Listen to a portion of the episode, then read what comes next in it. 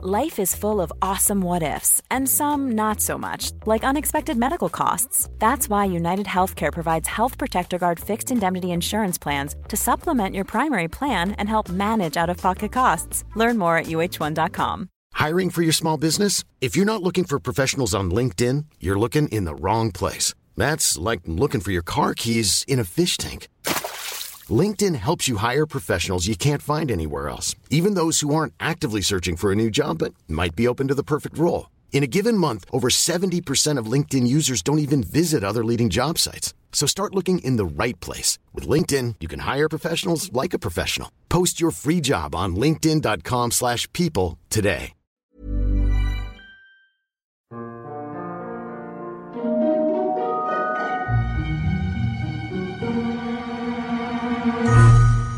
Hello, everyone, and welcome to the History of Byzantium. Episode 80 The Isaurian Dynasty.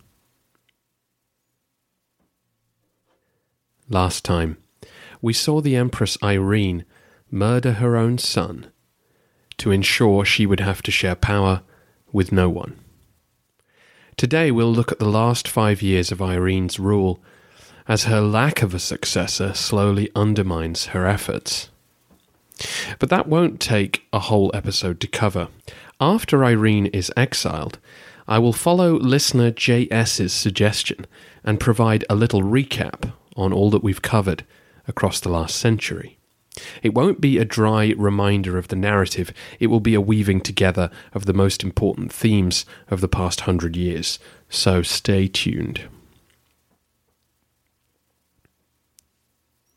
I think the narrative contains all the answers already, but perhaps we should just ask the question how did Irene get away with murder?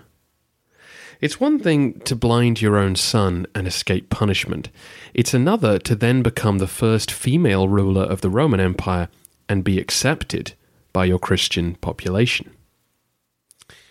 The first part of this answer must be that a lot of people didn't know what she'd done the slight confusion in our sources hints at the possibility that Constantine lived on or was thought to. It's possible that the man in the street had no idea what had gone on up in the palace, and that the rumours which spread were so outrageous that no one knew what to believe.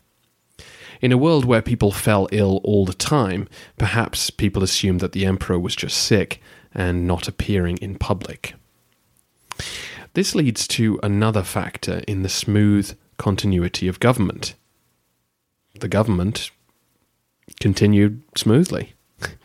there was no change to the dispensation of justice, taxation, or trade. So, for many people's lives, nothing had really happened. Why question the Empress's story when it can't benefit you? I'm off to the races. If you want to stay here and ask awkward questions, that's your lookout. For those in the know, particularly those working in the palace, there was absolutely no incentive to make noise about what had just taken place. Either you were one of Irene's appointees, in which case, great, I get to keep my job, or you were one of Constantine's supporters, and you really don't want to be noticed right now. It was the men of the army who you'd think would be most likely to complain, but Irene had outmaneuvered them every step of the way. The old generals were dead or retired. The new men were all personally loyal to her. She had hand-picked the Tagmata and slaughtered the Armeniakon. No one was in a position to stand up to her. I say no one, but actually, soon after news of the Emperor's fate became known, yet another attempt was made to elevate one of the sons of Constantine V. But the now mutilated five brothers were cutting increasingly pathetic figures in the capital, and Irene had them exiled to Athens, where members of her family could keep an eye on them. No one else rose against Irene, but if we're looking for a slightly deeper answer to the question of how she remained on the throne, then two things come to mind. One was the nature of palace rule. We saw with Justinian that the Byzantine emperor could conquer foreign lands without changing out of his pajamas. the capital's control over the empire was strong enough to allow the rest of society to carry on as normal without having to see, with their own eyes, the reality of a woman ruling.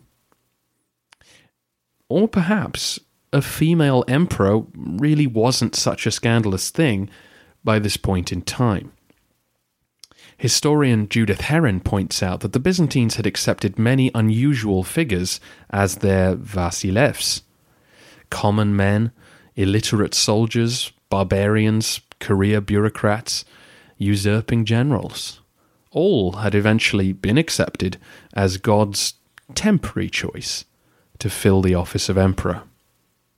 Maybe only they possessed the qualities that were needed to guide Romania through its latest crisis before men of a more traditional appearance would once again wear the purple. Now that she was ruling alone, Irene tried to publicly justify her position. She minted coins with her face on both sides, and more famously, used the title Vasilevs, Emperor, on some imperial documents. Irene had been styled Vasilissa, Empress, in most formal settings up to this point, but of course, centuries of tradition saw the Empress as implying an Emperor. So Irene seems to have experimented with adopting the title of Vasilevs and trying to remove gender from the picture as much as she could. In East and West, news that Constantine was out of the picture and Irene was back in charge provoked a reaction. We'll come to the West later, but in the East, the new Caliph, Harun al Rashid, decided that it was time to attack. Harun, you'll recall, was present on the expedition back in 782, the one where he captured Stavrakios and received a large payment from Irene in exchange for peace. He knew the Empress couldn't lead the army and sensed the chance to extract a large chunk of tribute to fill his coffers. His armies raided in huge numbers in the spring of 798. As was common, the army split into two. A smaller force raided all the way to Ephesus in the Thrakesion, pillaging and taking prisoners from an area that hadn't been attacked for a long time. Meanwhile, the larger force raided hard toward Constantinople. The Opsikion and the Optimates suffered very heavy casualties as they tried to slow their progress. Eventually, the Arabs reached Malagina, the army camp closest to the capital. They ransacked it and captured the imperial stables. They led away one of Irene's carriages and many of Stavrakios' finest horses. The Empress was forced to renew the expensive peace terms she'd agreed 16 years earlier. This defeat did remind the men of the army of what they were missing but the few who reacted foolishly attempted one last time to elevate the sons of Constantine V. Disaffected soldiers from the theme of Hellas worked together with some local Slavs, but they were easily put down by imperial forces. The four remaining brothers who still possessed their eyesight now lost it. Theirs had been a tragic tale. Back in the capital, Irene's administration was becoming increasingly toxic. As I previewed last week, the Empress's ruthless acquisition of power was to be her undoing. She refused to remarry or adopt a successor because either man would instantly become a rival for power.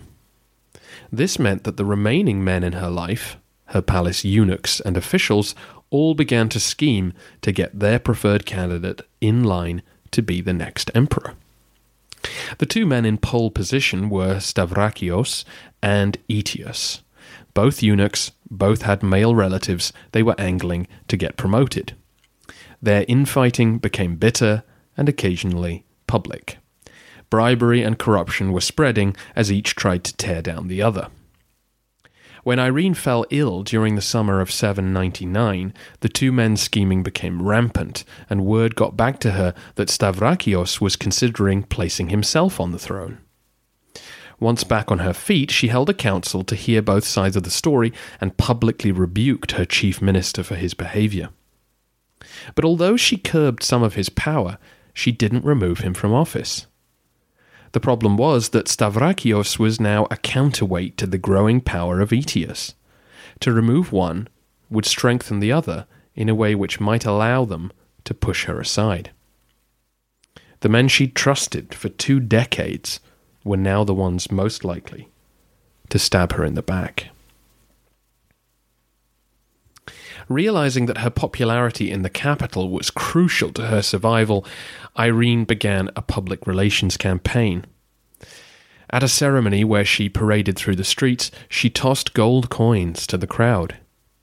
She then exempted the church from some of its taxes and recalled the monks who'd objected to Constantine's adulterous marriage. Plato and Theodore were not only allowed to leave Thessalonica, but they were offered the chance to take over the Stoudios monastery, which lay within the walls of Constantinople.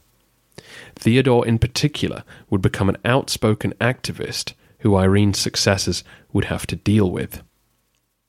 Finally, in the year 800, Irene massively reduced the tax on citizens in the capital and custom duties at its ports. This was an extraordinary move which would have cost the government a lot of money and was a warning sign to some in the administration that something must be done.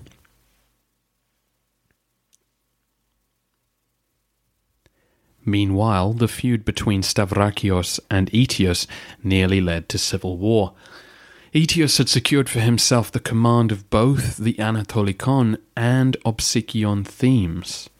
Stavrakios, understandably afraid of this new power, bribed some soldiers in Cappadocia to rebel against their commander.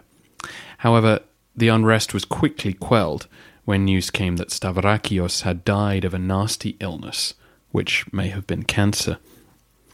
His death left his fellow eunuch Aetius seemingly uncontested in the battle to name the next emperor.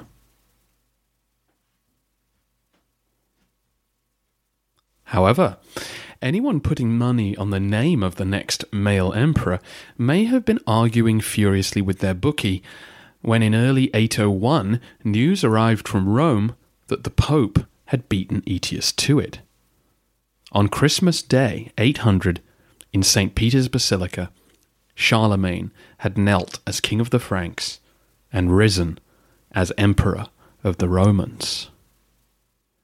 We'll explore the origins of this situation in a future episode, but it provoked a confused response over in Constantinople.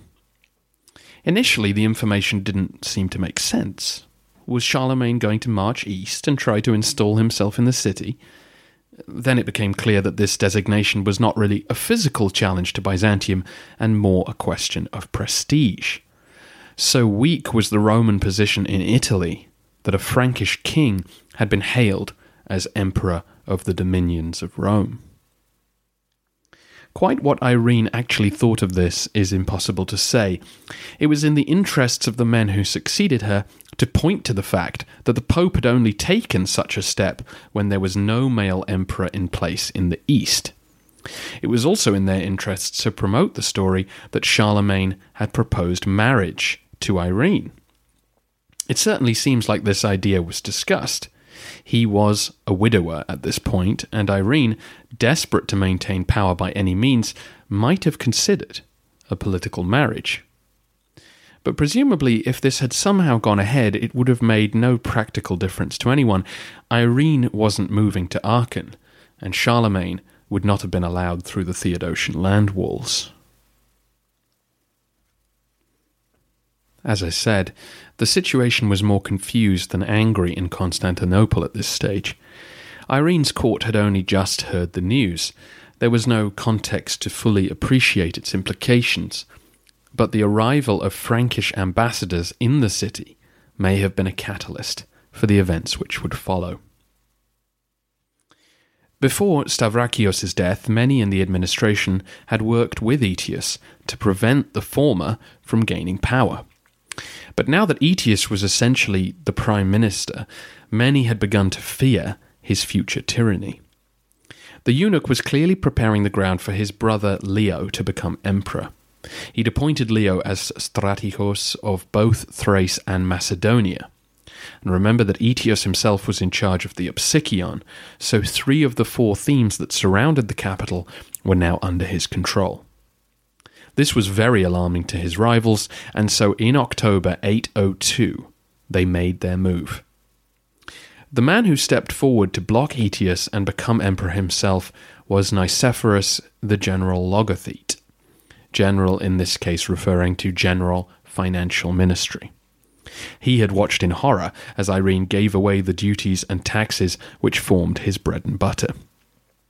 Accompanying him was a senior officer of the Tagmata, the Quaestor, the Sacellarios, and others. Irene was not in the great palace. She was away at the one she'd built, the Eleutherius. The conspirators waited until about 10 p.m., and then they approached the guards. They informed them that Irene was unwell and that she wanted Nicephorus to become emperor to stop Aetius from seizing the throne in her absence. The guards either believed them or chose to. Irene was soon arrested and escorted back to her imperial apartments. Nicephorus had the decency to look her in the eye and explain himself, but he also demanded that she tell him where her stores of gold were hidden. Once he got what he needed, she was packed off to a small island in the Sea of Marmara. Aetius was dismissed from his post, and Nicephorus was taken to the Hagia Sophia, where Tarasius, following the prevailing wind, crowned him as emperor. A crowd gathered outside to protest, but they were too small to make a difference and were easily dispersed. Initially, Irene was allowed to stay in an abbey that she'd founded, but after about a month, Nicephorus was suspicious that she might make contact with Aetius and had her shipped further into exile on the island of Lesbos. She died there eight months later. Irene was about 50 and had been the only female ruler of Byzantium on and off for 22 years. Irene is an extraordinary figure. She's arguably one of the most intelligent emperors we've dealt with on this podcast. You have to admire her abilities given the unprecedented nature of her rule. I mean, to last two decades on the throne of Byzantium is impressive no matter how you do it. But as a woman, well, she achieved something unique. But of course, that admiration turns to horror when you consider Constantine's fate. Was Irene capable of such a thing all along? Or did she undergo a Walter White like transformation the more time she spent in power? Did she deeply regret that horrific decision and end her days a broken person? We can only speculate. What we know is that Irene's exile marks the end of the dynasty founded by Leo III during the siege of 717. Mike Duncan did a wonderful job of breaking down Roman history into periods that made them easier to remember the Principate, the Dominate, the crisis of the third century, and so on. I think the history of Byzantium can be viewed so far as the story of each dynasty. Uh, so far, they've fairly neatly covered a century each. The 6th century saw what we loosely call the Justinianic dynasty, beginning with Justin being hailed emperor in 518 and ending with the murder of Maurice by Phocas in 602. Once Phocas was overthrown in 610, the Heraclian dynasty took us all the way to 695, when Justinian II had his nose slit and was sent off to Cherson. That provoked the 22 years of chaos, which saw all those emperors like Apsimar the admiral and Artemius the secretary before Leo took power during the siege. Leo's dynasty thus ruled from 717 to 802. I could call them the Leonid dynasty, but some historians call the Leo Zeno Anastasius run of emperors, which began the history of Byzantium, by that name. Sadly, the title you'll find on Wikipedia and in many history books is the Isaurian dynasty. This term was coined when it was still believed that Leo was originally from Isauria rather than Syria, as we now believe. I suppose we could call them the Syrian dynasty, but that feels misleading. And we certainly can't call them the iconoclasts, given that Irene is hailed as an iconophile. So, Isaurian dynasty it is. At least it's a memorable name, even if it's totally inaccurate. Like the Heracleans before them, the Isaurians helped provide stability at a time when the empire desperately needed it. Just as Heraclius's decision to pull back to the Taurus Mountains may have saved Romania from destruction, so too did Leo's defense of Constantinople during the siege. Leo, Constantine V, and Leo IV all led armies well, and thanks to the collapse of the Umayyad dynasty, Byzantium gained the breathing space it needed to stabilize. The beginning of reconquest in Thrace shows us that the Roman state could still expand and offer at least the potential for some future counterattack to the Arab advance. Irene couldn't lead the armies, and so largely she paid for peace and focused on the infrastructure in Thrace. That was a perfectly sensible policy to follow. She had far more to lose than gain by fighting, and it did the empire little harm. In general, she did a fine job as emperor, in part because she promoted men of merit in her bureaucracy who kept things running smoothly. The end of the Isaurian dynasty, though, is not the end of the story of iconoclasm. Oh no. The ban on idol worship will come back, and Irene's council will be overturned in the next century and then in 843, Irene's work will be restored and the conflict ended for good. But before we end the narrative for this century, let's just briefly look back at what we've seen across the 8th. I think this is best done by talking about what iconoclasm really represents. I did discuss this back in episode 71 when I introduced this whole era. Iconoclasm is best seen not as just a religious dispute, but as a Roman identity crisis. As you all know, Heraclius left this world with the Roman Empire on its knees. The decades long war with the Persians and the recurring bouts of plague left the empire poor and undermanned. The shattering arrival of the Arabs robbed the empire of its self belief. For centuries, the propaganda of the Romans was of an all conquering people blessed by God. It was increasingly hard to know what to think as the defeats piled up all the way to the middle of the 7th century. You might remember that when I covered the lives of Anastasius, Justin, Justinian, and so on, there were very few coup attempts. But since Heraclius died, they've come with monotonous regularity. That's a symptom of the permanent stain of illegitimacy which the loss of the eastern provinces stamped on the emperors of Rome. The Byzantines were lucky to have the sons and grandsons of Heraclius. They may have kept on losing, but they continued to organize from the center and maintained the idea of Rome in the face of constant doubt. Once Justinian II was overthrown, a collapse began. If the equivalent of Apsimar the admiral and Artemius the secretary had been squabbling back in 641, then perhaps the Arabs would have conquered Byzantium then and there. Instead, the theme armies had had half a century to bed in, and by 717, when Leo took power, the state was just organized enough to withstand the siege. An important psychological change had taken place during that time, though. Back in 692, I mentioned a battle which took place near the city of Sebastopolis in Anatolia. That was where Justinian II gathered the largest army he could muster and led them against Arab forces sent by Abd al Malik.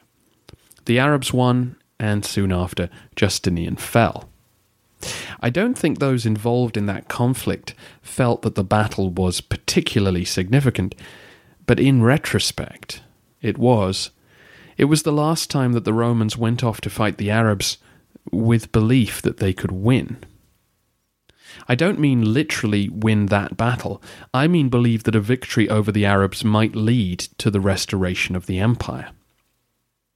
A lot of hope had been invested that the caliphate might collapse during the civil war of the early 680s. Maybe the Arabs would tear one another apart and the Romans could march east and retake their land. Justinian was arrogant enough to believe he could still do it even when the Umayyads emerged from their civil war intact. What followed was two decades of infighting in Byzantium, followed by a siege which nearly wiped them off the map.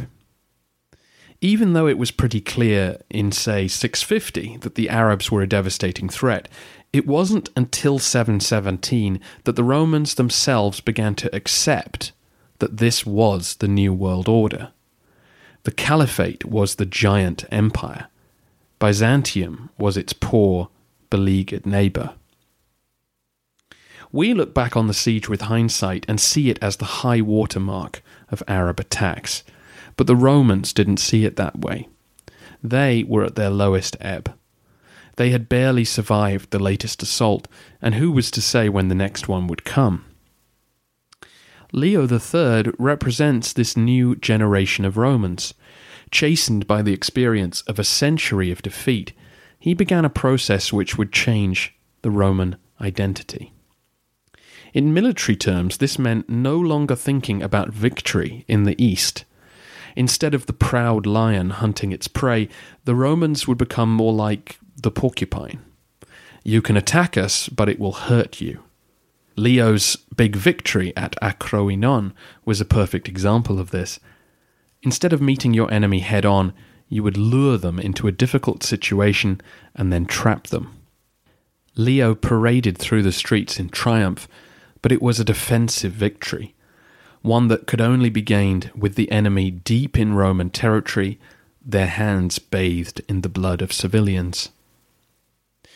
Leo also turned to the intellectuals of the day. They were all Christians, of course, and most of them were clergy. They looked at the Roman situation and equated it to that faced by the kingdom of Israel in the Old Testament. No more was the Roman Empire the universal kingdom of all Christians destined to convert the world. Now they were a single people beset by enemies and needing to ride out the storms inside the ark that was Constantinople until God restored them to favour. This type of thinking is what created iconoclasm. If God is punishing us for our sins, then we must look inward. When God punished the Israelites, it was because they had fallen into false religious practice. Leo produced a new law code based on Old Testament principles, and he removed icons from the altars of churches to avoid potential idolatry. This change in philosophy was reinforced by Leo's son Constantine V. You might think that with no prospect of another siege on the horizon, that Constantine might see the world in a less bleak light. But circumstances conspired to convince him that his father hadn't gone far enough. As you know, he was instantly ambushed by his father's ally Artavasdos and forced to go on the run. Some of the people he'd grown up with turned on him and welcomed his enemies into the capital. It's possible they also spread foul rumours about him which he could never quite get shot of. Once he'd fought his way back to his throne, the capital was stricken with a devastating bout of bubonic plague. The emperor watched in despair as the city he'd fought so hard to regain became a graveyard. From his perspective, the situation was just as grim as the siege of 717. So he decided to try and purify the Roman people further by banning the worship of icons everywhere. He also began to take the empire's siege mentality to new levels. Instead of just raiding the caliphate during their civil war, Constantine began to depopulate the borderlands. By removing settlers and taking them to Thrace, the emperor was hoping to create a kind of no man's land around the Taurus Mountains. If that area became as unhospitable as possible, maybe the Arabs would struggle to find provisions for their annual raids.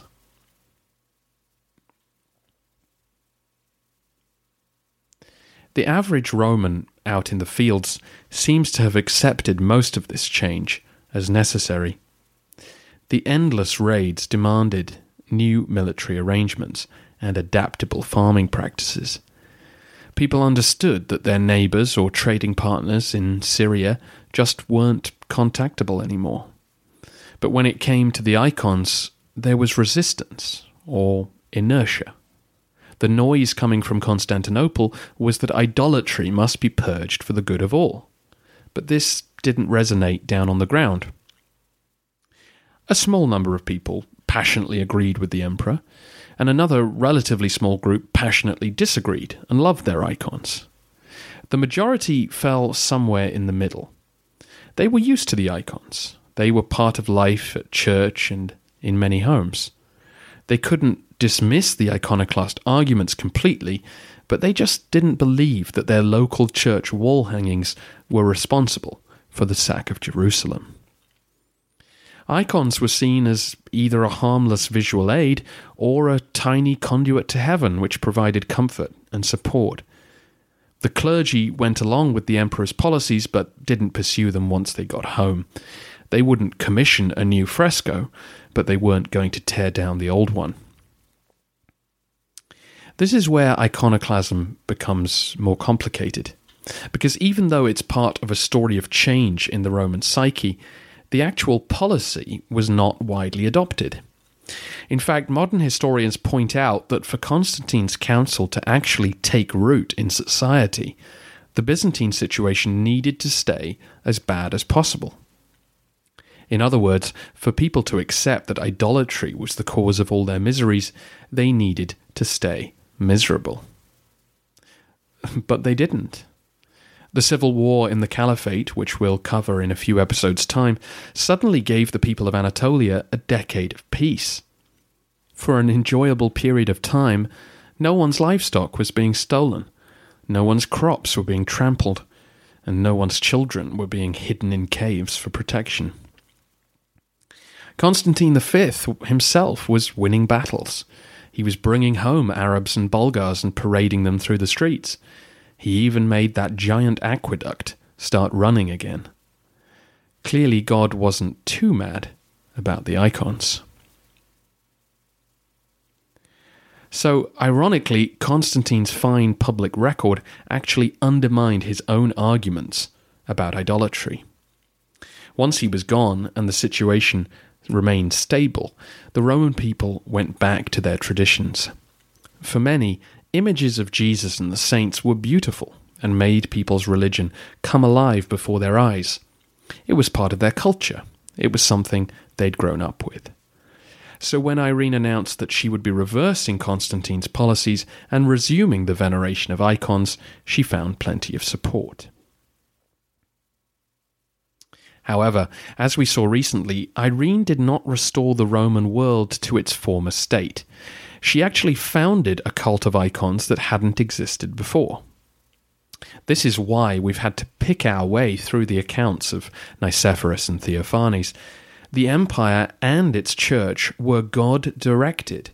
The history books had to reflect this correctness, this orthodoxy, as having always been present. So, when Irene's council announced that icons had always been a part of church tradition, those writing the histories made it so. They looked back on Leo and Constantine's behavior and decided that they had assaulted a beloved institution. This distortion of the past has left quite the puzzle, which modern historians have been trying to piece together. And that's where we've reached in 802 one way or another, the issue of icons has become a cause which the Byzantines care about. The underlying issue is about what kind of behavior will restore God's favor to the empire. These discussions and emotions and enactments are unique to the Byzantines. no one outside the empire really cares or understands the issues in the same way. As we will see during the end of the century episodes, already Christians in East and West are beginning to be alienated from this new Roman way of thinking. Instead of concentrating on being the universal Christian empire, the Byzantine preoccupation with their own purification isolates them from their neighbours. As I previewed back in episode 71, this inward looking concern breaks firmly from the old Roman inclusiveness and begins a process of differentiation. These concerns, though, are irrelevant to the Byzantines. They have to deal with the constant military threat that haunts their nightmares, and that means taking seriously any idea that might restore God's favour. When defeat rocks the empire in the early 800s, men will look back on the golden age of Leo and Constantine when the empire was victorious and conclude that the answer must lie with the icons. So ends the 8th century and the Isaurian dynasty. They had seen the Romans through the first phase of their identity crisis. They had prevented the Arabs from seizing Constantinople and sensibly organized the defenses to withstand and survive in their new situation. We will now be taking our usual tour of east west in the provinces to see what's changed and what hasn't. I'll also be answering your questions along the way. If you have any more about the 8th century, then send them in right now. Any later, and you will have missed the window.